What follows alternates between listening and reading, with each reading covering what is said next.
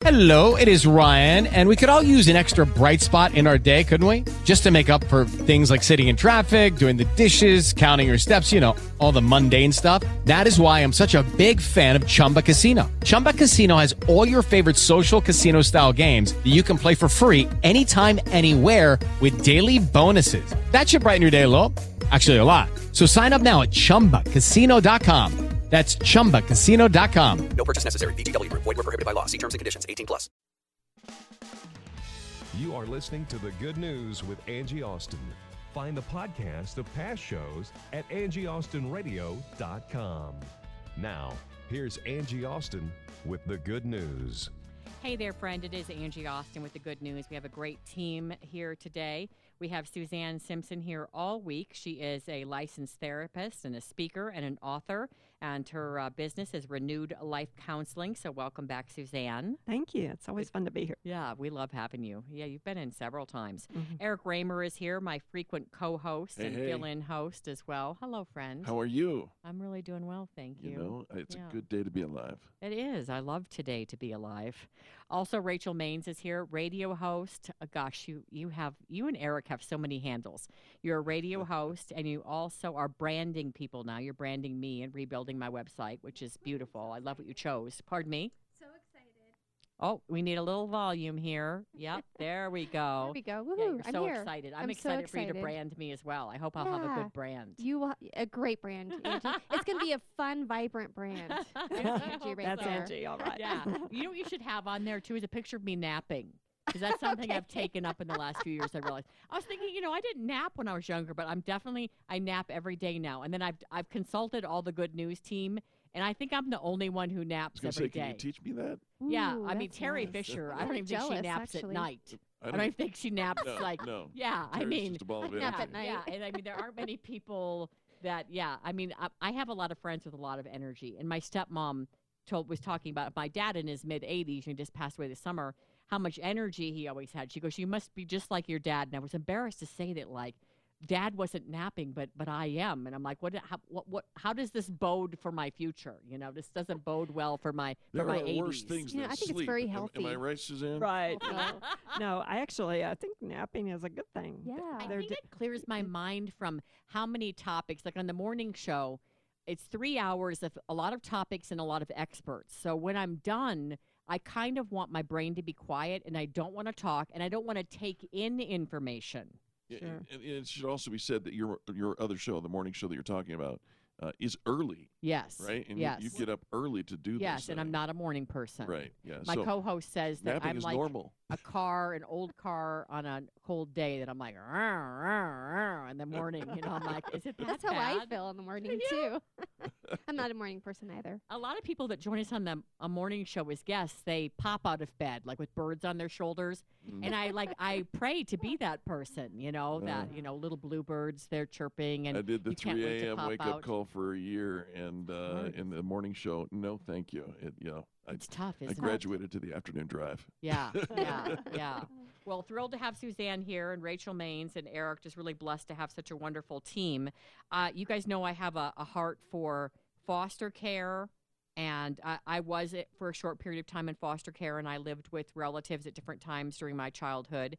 And I really have a soft spot for kids who feel like they've done something to not get the love that they are supposed to unconditionally have. And, you know, kids are oftentimes collateral damage uh, of damaged parents that um, have their own problems and aren't able to love and care for their children.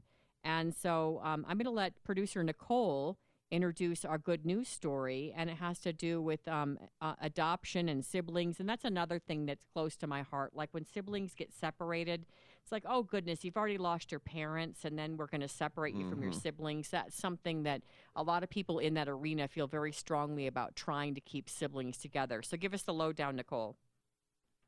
So this is actually just a really cute story. It's about a, a dad. Well, I guess he wasn't a dad, but he found this kid to foster and adopt, and he just kept going and created a whole family. It's National Adoption Month, and thousands of kids in foster care are waiting to be adopted into permanent, loving families. Tonight, Steve Hartman's on the road with a single dad and his ever growing family. When 48 year old Lamont Thomas became an empty nester, it was the end of a parenting legend. Back in 2001, this divorced father of two took on a foster kid named Michael Perez. He was a good young man, you know, and I, I just hated to see him in the system. Eventually, Lamont adopted Michael, who now works as a nurse. I don't believe that I would be the person that I am today uh, without the morals that he instilled in me, the family, the extended family that I have now. How extended is that family? I tell you, if I had enough fingers and toes to count. Turns out Michael was just the beginning. That's Marcus. Over the next 15 years, Jamie. Lamont fostered more than 30 kids here in Buffalo, New York, Herman. and adopted five of them. JJ. And again, he did this all on his own and with all of his heart. Every child that I have had, it was my goal to make a difference in their lives. You fell in love with these kids, huh? Yeah. Proud of them. And you retired from fostering. I did. Go fishing? Oh, yeah. Did plenty of fishing. Trips? Love all of that. Of course, we wouldn't be here today if that was still the case. Yes, sir. It really was a shocker. I didn't expect for him to restart um, and to do it all over again. It's just amazing. Today, Lamont is back in the game in a big way. Not long ago, he took on five siblings, all under the age of six. Major, are you eating books? Lamont, who works as a caterer, says he did have other plans for these years. I didn't think it was this. But those plans have now been shattered with mayhem. When was the last time you went fishing? It wasn't this summer. Yes. Lamont decided to foster all five after he found out they were going to be permanently split up. Yes. And to guarantee they stay a family, Okay. last month he adopted them. Very good. You are hereby adopted.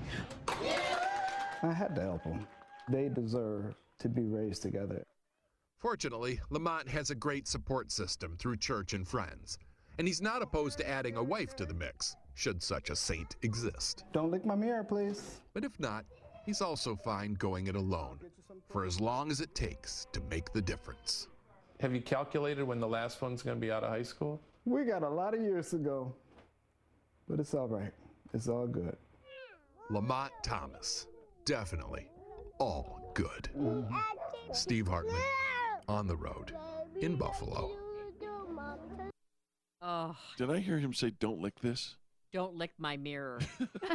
but that's life with that many kids. Really? He's probably got to be on guard every second. I did, so I'm so touched by that story that he wanted to keep those siblings together, and that also it really um, struck me that he has uh, uh, a great support network, including his church, because that reminds me to mention uh, Foster Together again, um, and Foster Together. Uh, let's say you don't want to be a foster parent, but you're interested in it. You help another foster family. You might make dinners or get the kids shoes or take the kids to church. So fostertogether.co, um, that is a friend of the show, Hope Forty, who lost her husband Kyle Forty just last year, and uh, she was pregnant at the time, and they have a couple of children, and so she kept Foster Together going even after losing her young husband last year. They're a, they were a young couple, and Foster Together is um, helping foster families and children. And it basically, it's just like, look, you want to foster, but you're scared to do it. Well, we've got people who come alongside you and help you. And I'm just blown away that this single dad took in five kids. Yeah, it, you know, Five. it- breaking stereotypes left and right. You know, single dad. First of all, rarely do you think of a, a man going in that direction, right? Uh, for for one, much less five. Five. And uh, it just goes to his heart. You could hear the emotion in in the bit. You Uh, could. yeah, I thought it was so cute when he's like, he's not opposed to a wife. so cute. I thought that was great that he could do it alone. There's too. room for one more. right. right. He's not opposed to it if someone wants to join him, but he's prepared to do it alone if necessary. I necessary. find myself in that same spot. I love that. Not with the five kids. Yeah, right. Just so. All right. Speaking of what? parenting, I want to run this by you guys because I think this is really unfair, but I do feel for the schools, and I won't say which school, but um, my son, who's never gotten in a fight, but he's been hit twice at school just in the last year, middle school, he's eighth grade. And so he was um, hit on the bus last year out of the blue. Um, and that kid was suspended from the bus for five days. And my son didn't hit him back because he was so stunned because he hit him in the back of the head. um, as he was sitting in the bus.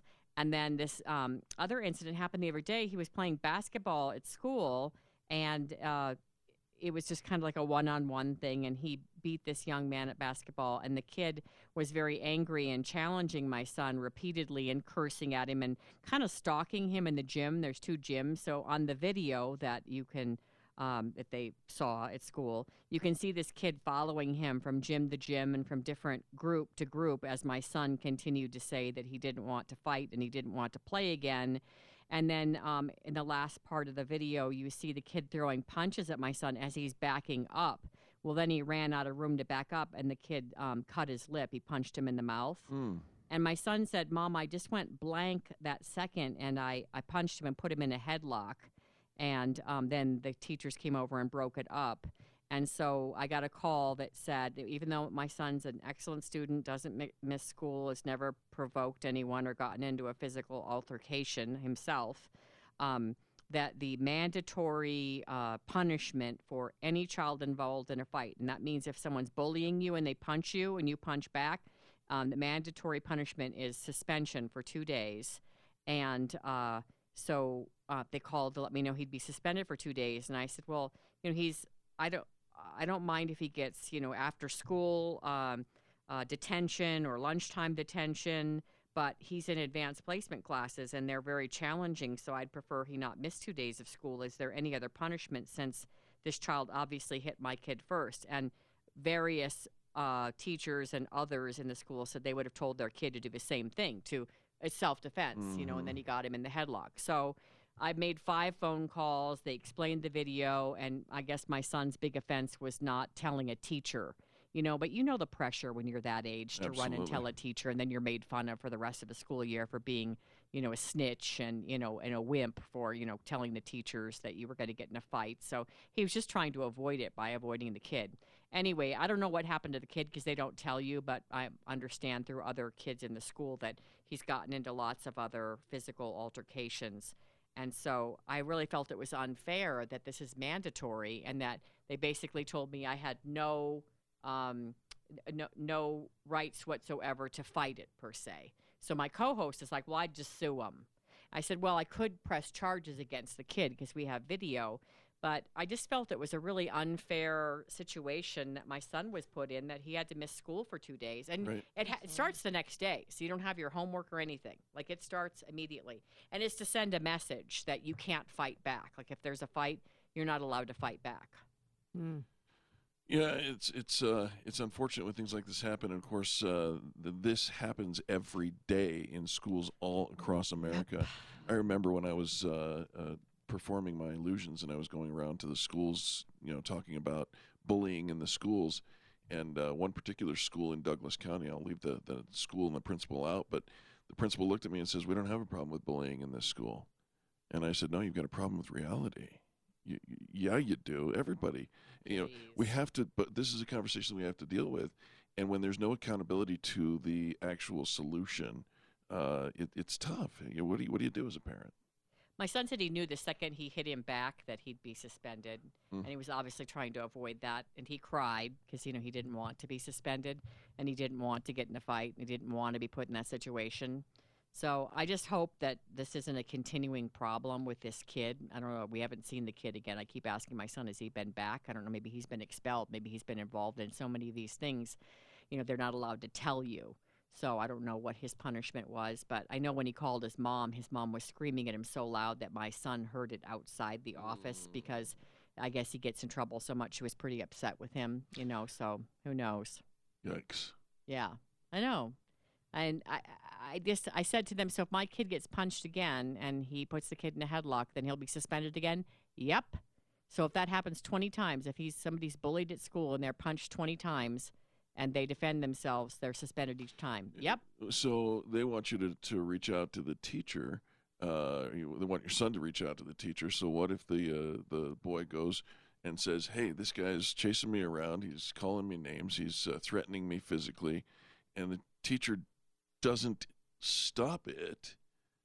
Then, if he puts him in a headlock, is he going to get? Uh, They said it's in the code of conduct that it's in the code of conduct. If you retaliate, if you defend yourself, you will be suspended, period. There's no ifs, ands, or buts. Reminds me of football, you know, or, or any of the sports these days. Uh, the the first person to throw the punch is not the one that the referees uh, tend to notice. It's the guy who swings back. Well, this is interesting. I just got a text from my son. I normally don't, you know, I try to not look, but um, he's on honor roll. So Aw. I guess that he that's just got his certificate that he sent me. Aw. So I guess he, um, that's kind of a, a nice perk for him. Way to go, You Riley. Back from your suspension and you get um, your honor roll certificate. So, you know, I guess it's just one of those things in school you have to deal with, unfortunately, whether it's fair or not. You know, it's kind of like life. It's we, we, I know my kids say, I know it's not fair. It just seems so vulnerable to sit there and be bullied and just let them do it. Yeah, Right. and then That- don't doesn't that make you a target? Yeah. Oh, speaking of which, um, this morning I was saying to my daughter, um, hey, just make sure you're nice to all different groups, you know, of kids. You can be friends with the athletes, the kids that aren't cool, and then um, I'll make up a name for this kid. He's picked on all the time. It's so sad. I mean, they really prey upon this. Let's call him Bart. And she said, "Well, I'll, I did the other day um, when Bart was getting picked on again. I said, "Would you like to sit at our table?" And he said yes. And generally, he's told her no. You know, that he feels he can't trust anyone because he's picked on so much. This kid is bullied. It makes me cry to hear about the incidents of them surrounding him and picking on him and physically hurting him. And I said, "Did he come and join you?" And uh, I, she said, yes, he came and sat at our table. I said, so you let him in your group? And she said, yeah, I did. And I said, that makes me so proud of you, Yeah. you know, to take, because, you know, it's also vulnerable to take in the kid that's being bullied because it kind of can make you a target. You You, know, you work with kids. A- absolutely. I, I just did an assembly for another uh, elementary school last week in uh, in Highlands Ranch, and it was all about you know they're they're working through a core curriculum that the district is working through, and my program comes in and embraces that and, and tells the story from a different perspective, right? And uh, it it does if you uh, if you embrace somebody who is typically the subject of mockery, uh, it absolutely paints you with a target. The thing that I liked about the assembly that we did and the the core curriculum that they're using is it talks to the entire student body about what it is to be a good friend. Right. Mm, Like that's that. awesome. Right. So going from a proactive instead of a that's wonderful. reactive uh, Right. kind of a, a base. Seems like bullying is getting worse as I hear stories. I don't ever remember stories when I was growing up like that. Don't you think the social media and all these like uh, the ways of reaching into the kid's bedroom per se, like they're at home alone when they would have normally been safe with their family, Mm-hmm. and then they're kind of preyed upon. And the other thing I find interesting, since we're such a close knit family, you know, every night we we had it last night. We had family we have family workout night.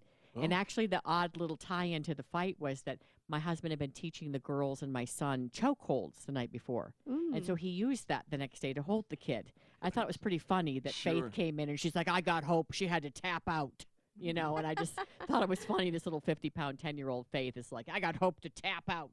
and so um, I think that the social media now reaches into their bedroom with mockery through Yeah. Snapchat and other things and threats and bullying, and they can join in like a pack of wolves while this kid should be safe at home. But I think an interesting thing about our close knit family is that my kids, none of them have started dating yet. And I know you're like dating, they're like seventh and eighth grade, so they're 14 and 12 and 10, right? Dating in But kinder- even in fifth grade, my daughter's friends have quote unquote boyfriends, and I know they just like have lunch together. But in eighth grade, they're having like actual kind of relationships, like meeting and going places Sure. and things together. And my kids have not dated anyone. And it's, they're attractive children. It's not like they're, you know, ogres and they're not dating for that reason. I think it's because they're so secure at home that they're not looking for something to give them a sense of fulfillment. They don't feel the need yet. Because my daughter goes, I'm too busy for that. Yeah, Suzanne, you're a therapist. Do you see uh, kids actually reaching out for approval and or validation in places other if they're not getting it home? Oh, absolutely. I think you know we wonder why the bullying is is even more prevalent. I think it's because these kids don't have a sense of love in their family, and they're looking for it in all the wa- wrong ways. Yeah. they're getting attention. Negative attention is better than none at all. Well, and that goes back to, um, you know, Christ fulfilling you. And that's a lot of what you talked about in Lost and Restored. Uh, Suzanne Simpson, give us the best place to find your book. It's on Amazon and it's under Lost and Restored, Suzanne Simpson. Um, it's uh, you know it, there's reviews you can read. Uh, most people have gotten some kind of breakthrough from reading Oh, the book. I love that. So I love that. Yeah, I do too. That it's not just reading material. Yeah. All right, Suzanne Simpson, Renewed Life Counseling, Rachel Maines, host here on this station and other Crawford stations. Uh, and then uh, give us your website as well, Rachel. Um, for the radio show, cornercaferadio.com. Cornercaferadio.com. And Eric You can reach me at prmediacoach.com. and AngieAustinRadio.com. If you go there, you can write me an email and I can forward it on to any guest you're interested in connecting with. We'll be right back with the good news. Good news of Jesus for you in high definition radio and streaming at 670kltt.com. This is KLTT Commerce City, Denver.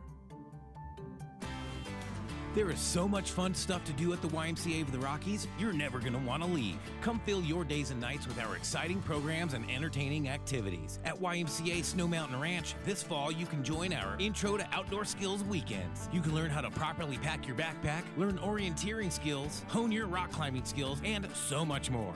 YMCA has made Snow Mountain Ranch the place where the entire family can adventure together. YMCA Snow Mountain Ranch is the ideal family vacation, located in a stunning environment that helps build healthy minds, bodies, and spirits for all. At the YMCA of the Rockies, we love to provide real bonding experiences for families of all sizes. Go to ymcarockies.org for fun, exciting, and affordable family adventures at YMCA of the Rockies. Book your stay at ymcarockies.org today. Hi, it's Angie. Thanks so much for listening to the Good News. If you like the Good News program and you'd like to support us, we need to partner up with businesses to keep this show going. I'd really like to keep it on the air, and I need advertisers in order to do that. And I'd love to partner with you and help you build your business or your website. Maybe you're a nonprofit and you'd like to do an interview and you'd like to donate to us so that we can help you get donations as well. AngieAustinRadio.com, AngieAustinRadio.com. Just click on Contact Me. I would love to partner up with you. I think this is a great program. We've been on the air for about seven years now, and I think a lot of people have gotten a ray of sunshine and some faith and even a little fun from this program. So if you'd like to support us, please go to AngieAustinRadio.com. We would like to help you build your business or nonprofit as well. AngieAustinRadio.com and click on Contact. I'd love to hear from you, and I'd love to help you build your business. Thanks so much for joining us for this encore portion of the Good News with Angie Austin.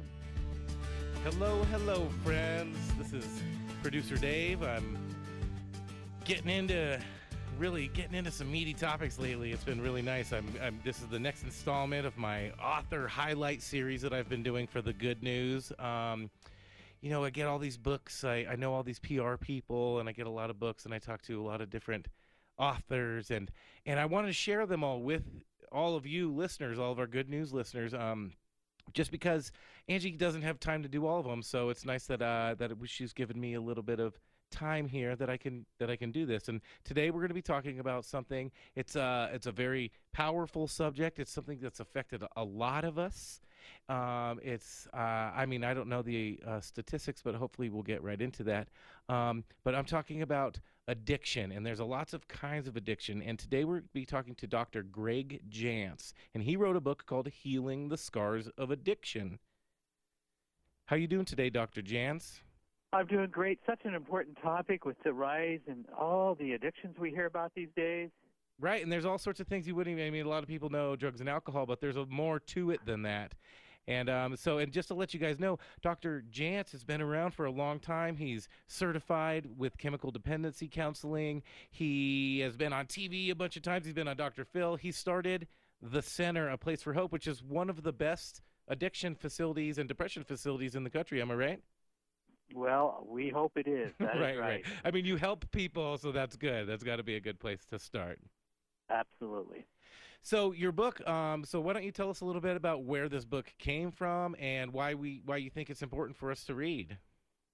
So you know the whole idea of addictions and healing from scars, and we have you know the addictions is confusing term sometimes.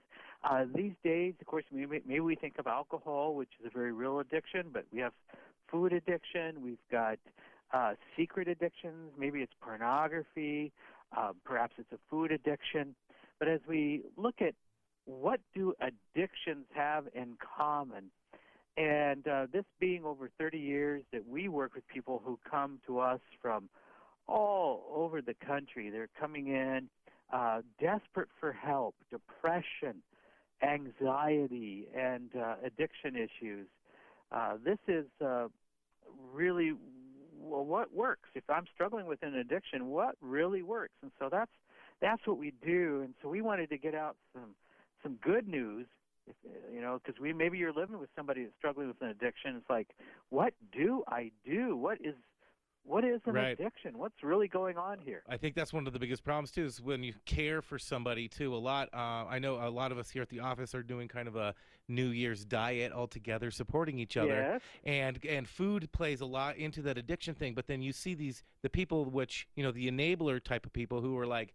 You know, you go out to the movies and they say, "Oh, you want an ICEE?" And oh no, I'm on a diet. Are you sure you don't want an ICEE? You're at the movies. You love ICEE at the movie, and it's because they want you to feel comfortable. They don't realize what kind of danger they're putting you in, or I mean, not always danger, That's but right. with an ICEE. But it's the same thing if it's, you know, drugs and alcohol, or if it's these other things that are kind of controlling your mind. And you know what? Here's what happens: is addictions are subtle, they're sneaky. You know, it's like, well, nobody ever started off just to get to say, well, I want to be an addict. That's not where we start. And I understand the struggle um, and the fear that can happen because one of the things that we know is that an addiction gets a stronghold in your life, and then we step into something a lot, of times called denial. And the deni- denial is you know, I can handle this, it's no big deal, I'm not hurting anybody else, or I can stop at any time. So that's one of the things that we have to confront if we're struggling with an addiction. Right, right. And so, so more than uh, uh, recognizing it in other people and seeing their behavior, but also recognizing it in yourself. If you're struggling with something, you have to be able to admit it to yourself. Well, we do, and there's a point where, as you know, um, the power of an addiction and that stronghold is so powerful that people will do anything in order to get whatever the addiction is. And uh, that's the power of addiction. Right, right. And you start doing dangerous things or crazy things or stupid things, and you and that's kind of uh, it's taken over your your actions, and so you don't want to get into that. But so let's get into a little bit though, like modern day kind of. There's ad- addiction's kind of different than it used to be, um, just with the easy access to so many things. I mean, people are addicted to social media and, like you said, pornography or all sorts of other things that may not necessarily physically kill you, but it does it does affect your way that your life and is affecting your life in other ways, right? Oh yes. Uh, well, we know addictions ultimately will uh, destroy health. People don't realize, uh, you know, every. If, let's say it's alcohol, uh, what begins to happen in in our gut and failure to uh, get the nutrients our body needs. Uh, what begins to happen in the brain, and uh, we, we just forget um, really what is going on uh, with an addiction uh, because of that strong denial, and we just got to keep doing the addiction. Right, right, right. And then one of the the biggest fuels of that that type of thing is kind of keeping it a secret. I know you mentioned secrecy in your book, and that's one of the biggest, most dangerous things about addiction, right? You know, it really, really is. Um, one of the things that we know is true is an addiction, the secrecy, over time, it's like a ticking time bomb. We don't know what's going to happen always, but something's going to break physically, in my relationships, financially, lose a job. And, you know, it's terrible to see a loved one who is uh, in the stronghold of an addiction, and you go, what, what do I do? You know, and it could be maybe it's a teenager, and you're noticing that uh, the secrecy with uh, uh, gaming or digital addiction and uh, pornography addiction, and you're seeing something that's just robbing and taking the life from somebody. Right, right, and it's dangerous, and you see them doing things that really uh, is just affecting their lives in many, many ways. I, I actually recently lost a friend last summer to alcohol addiction, and it was terrible. It's a terrible way to to go and to live your life, and he lived in so much secrecy, and it was so difficult, and it all seemed like it happened so all of a sudden to all of his friends. But he had been doing it Yeah. in secret for so long that it was, you know, it was a shock to us. But he kind of saw it coming, and he didn't know what to do about it. Um, and you know, something that he struggled with too is it was kind of a hereditary thing. And uh, you- I know you talk about it a little bit. Well, not necessarily genetic. I don't know exactly how it works, but you know, things like abuse and alcoholism and addictive personalities are kind of passed down. Why do you think that is? You think you'd see a bad example and not want to follow that? Well, one of the things that um, happens is it's what we learned, and it can be powerful. Um, people who grow up in an addiction home learn uh, how to be codependent, learn how to be a co-addict, learn how to use substances. We don't learn uh, a healthy way to deal with uh, emotions of anger, fear, or guilt. We're in the bondage of of the addiction because it's what we know. We don't know a different way, so people learn it. We also know there's some genetic uh, influence, and we do see, um, well, for example, alcoholism as it goes through different generations. So multiple reasons for that, but there's definitely a genetic influence or what we call propensity towards towards that. So Right, right. Well, that's that's very interesting. And but basically the book is I know we're talking about the dangers of addiction, but your book actually kind of helps people deal with that whether they've been taught that or not. You can kind of learn it whenever and there is a path to recovery. Yes. There is a path to recovery. And, you know, here's the thing nobody's ever um, regretted getting well. I mean, you don't. But where the regret is, is that I don't do anything or I waited too long.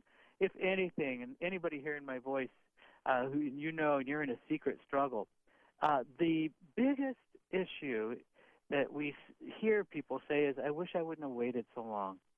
I wish um, I wouldn't have waited so long. And that's so important uh, that you don't live with that regret. Right, right. Wow, that's such a powerful message and I mean, you know, the best time to do anything is right now, you know, just get up and do it. That's the only way it's going to ever get done. You can wish and hope all you want, but until you actually take action, it's not going to ever happen. Um, and, and, and so, to the people out there that are struggling, that are trying to imagine what their life will be like post addiction, what do you tell those people? Is it possible to live a healthy, normal life after addiction? It is. And some people um, may say, you know what, my life radically changed. Uh, and I had to learn maybe new relationships. I had to learn uh, a new way of dealing with emotions. So, uh, what we know is it's worth it. And I'm going to just say it's hard work to change this, no matter what kind of addiction. But you won't regret it. You'll be so glad you did. Right. That was going to be my next question. Is that it's not an easy journey, and it's always hard. I know uh, several people who are recovering alcoholics, which is very nice to see them, but uh, they've expressed to me that there's this like this emptiness that's always pulling them toward it, even if it's been years since their last drink. It kind of pulls them towards it, and it's a constant struggle. But there is a way to get past that and actually feel better, right? That's right. That's right. Well, that's good. That's great. Um, and so, uh, tell us a little bit more uh, about your book. And um, uh, is there anything that you can tell us, like tips and tricks to be able to maybe recognize somebody in your life that may be having a problem and how to approach them, or if there's a problem with your own life and like admitting it to yourself, and where do you go for help? Sure. Well, one of the things um, that we know is an addiction. We want to keep it secret. We want to isolate. We don't want to tell anybody. And so, if I'm rationalizing and I, I'm doing this, you know, first thing we need to go is okay. It's time to time to tell the truth. And too often, there's been shame connected with an addiction. And what I want to just voice out is say, you know what? It's not about shame. Uh, it, nobody started off to want to be an addict, um, but it's about getting to the core issues. Um, has there been trauma? Has there been something that's happened in your life that um, you need help uh, resolving or healing uh, as a part of recovery from addiction? So um, there's also what I call accidental addiction. Uh, maybe you were prescribed an opiate, a pain pill, uh, for an injury or surgery, and uh, now you uh, are feeling that you can't live without it, and and you've become addicted, and it was an accidental addiction um, that happened. So we need to really look at what is um, the core issues and uh, get beyond blame.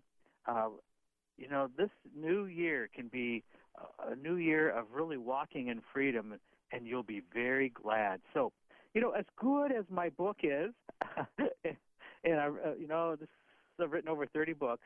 As good as the book is, it's not the it's not the total solution. Uh, it's a place to start, but I'm going to have to tell you a person you got to do the next step, and that is I've got to ask for help.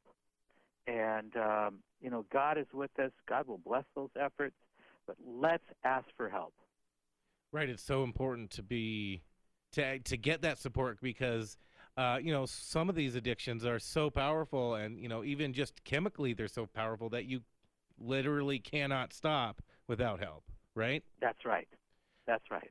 Right, and then, uh, but then, and I just want to emphasize too. Uh, you know, a lot of people look at there's like a different tiers of addiction. You know, there's heroin and cocaine or something, and then there's alcohol and um, I don't know other things. But then there's you know those affect your body li- literally chemically. They can kill you if you take too much of any of them. But That's you right. really can't die from too much Facebook or too much Pornhub. Right. However, it is still very dangerous. Can you kind of go into why that's dangerous and what kinds of effects that can have on your everyday life? Especially, you know, like you said, it starts with I'm just going to try this once, and next thing you know, it grows to this whole other thing, and you're dependent on it. That's right, and you're dependent upon it. So um, today can be a day of decision. Uh, hearing my voice, uh, you can reach out, um, and it can be a day of decision. That's what I mean. Today, get out of denial. Today, get out of rationalization. Today, care enough for yourself or a loved one that you say, I'm going to make a decision today.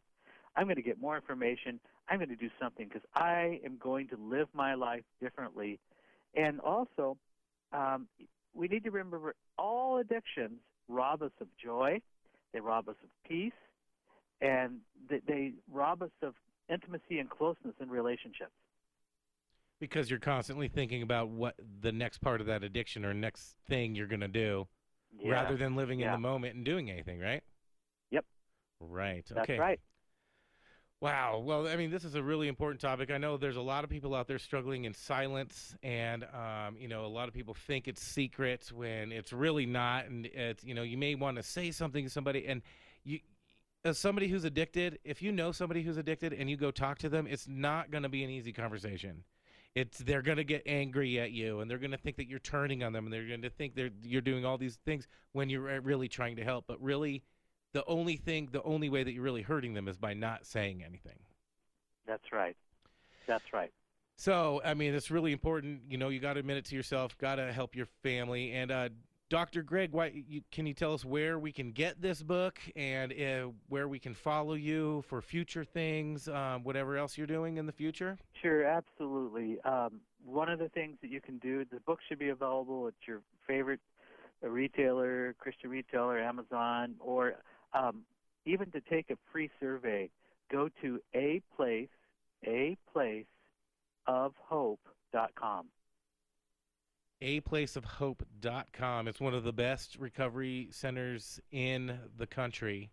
Um, they Yeah. help each they help people every single day, um, and it's it's everything from depression and anxiety to drug addiction to alcohol addiction to pornography addiction to social media computer addiction um, all that stuff and y- you can break these bonds and you can get past it and uh, it. and with people like Dr. Greg Jantz out there and you know I mean this the healing the scars of addiction is a really great place to start if you read this book then you'll then uh, you'll at least have an idea of where you stand and what you should do next Yep, you can do this.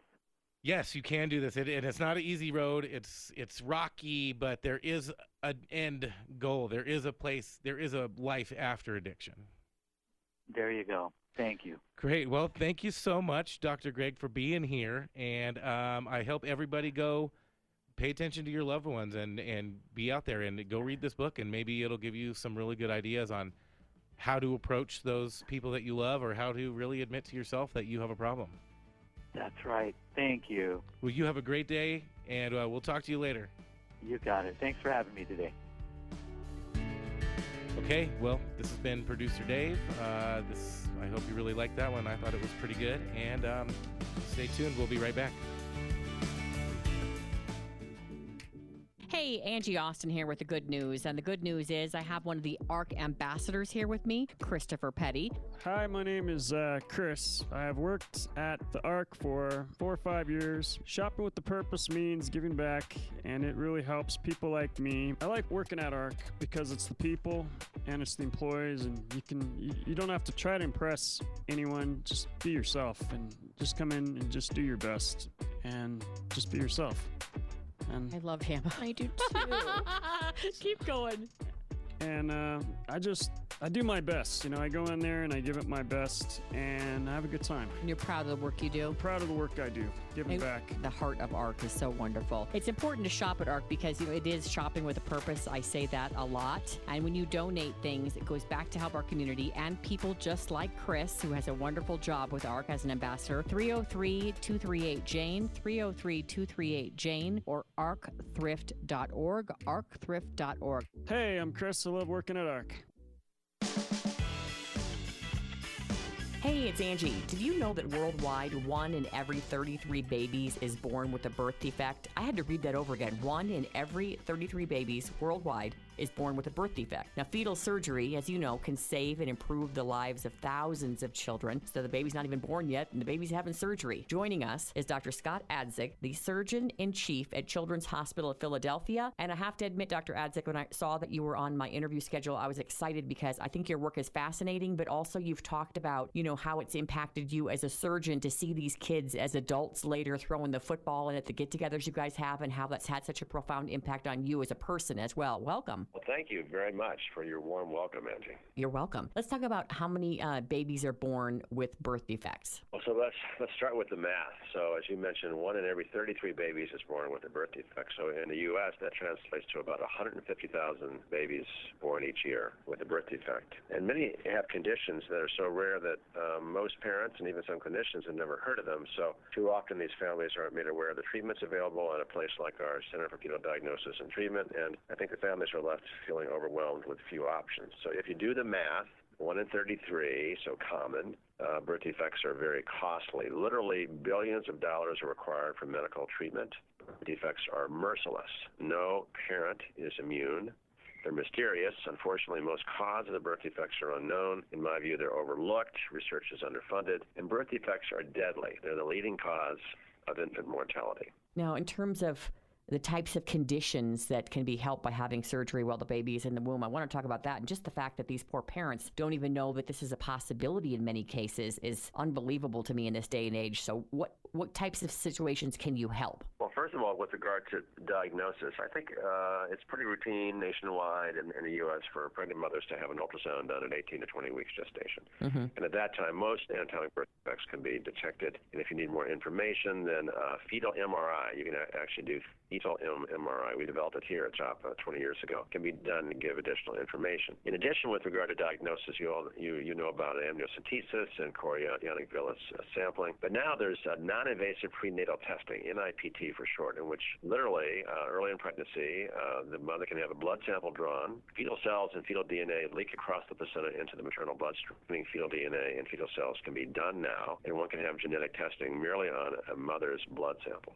So that's revolutionary in terms of diagnosis. The things we treat before birth, to put it in perspective, so we've had our center here since 1995, so almost uh, 24 years, and uh, we've had over 23,000 prenatal referrals from all 50 states, and for more than our referrals need to have fetal therapy. So that's an important perspective. Many mothers carrying babies with birth defects can actually deliver the baby here at the Children's Hospital of Philadelphia in our Garbose Family Special Delivery Unit and be treated after birth. So why would you want to treat a condition before birth? Well, there are certain life-threatening birth defects in which there's aggressive damage before birth, such that when the baby is born, we're too late. Lung tumors that are so big they squish the developing heart and cause heart failure. Tumors that develop off the tailbone with the same effect. Problems like twin-twin transfusion syndrome, where there are identical twins in one uterus, separate amniotic sacs, one shared placenta as opposed to two placentas, one for each baby. And there's abnormal, unpaired blood vessels that go from one side of the placenta to the other side, and one baby gets too much blood, develops too much amniotic fluid, and the, the other baby doesn't get enough blood and goes into kidney failure and doesn't produce amniotic fluid, which is mostly fetal urine, and becomes stuck and wrapped in the mem- membranes. And both twins will go on to die unless one does fetoscopy, like laparoscopy, but with a two millimeter in diameter scope. Place that through the mother's abdominal wall, through the uterine wall, look into the uterus, find the abnormal blood vessels in the placenta, and then occlude or photocoagulate them with the laser fiber. So we do that sort of operation two to three times a week, and you can transform a almost uniformly fatal diagnosis into uh, 90% plus of babies. That is fascinating, unbelievable. It's fascinating to me that things like um, that we hear about people terminating pregnancies for, like in some countries, like a cleft palate or club foot, or these things that aren't even deadly. You're talking about things that would actually kill the baby if you did not fix them in the womb prior to them being born. It's unbelievable. That's uh, correct. So, and as far as spina bifida goes, we do um, treat uh, more severe cases than the one that you described that go higher on the spine. And what occurs with spina bifida is that the, the coverings of the spinal cord are not there, and the larger, longer that spina bifida is, and the higher it goes on the spinal cord, more, more nerves are affected, and they're affected by amniotic fluid, fetal urine, that is very toxic to those nerves, particularly during the third trimester. So that, in, in turn, led to the rationale of not truly a life or death birth defect, but one that's devastating the higher it is for us to treat that before birth by doing an operation. Unbelievable.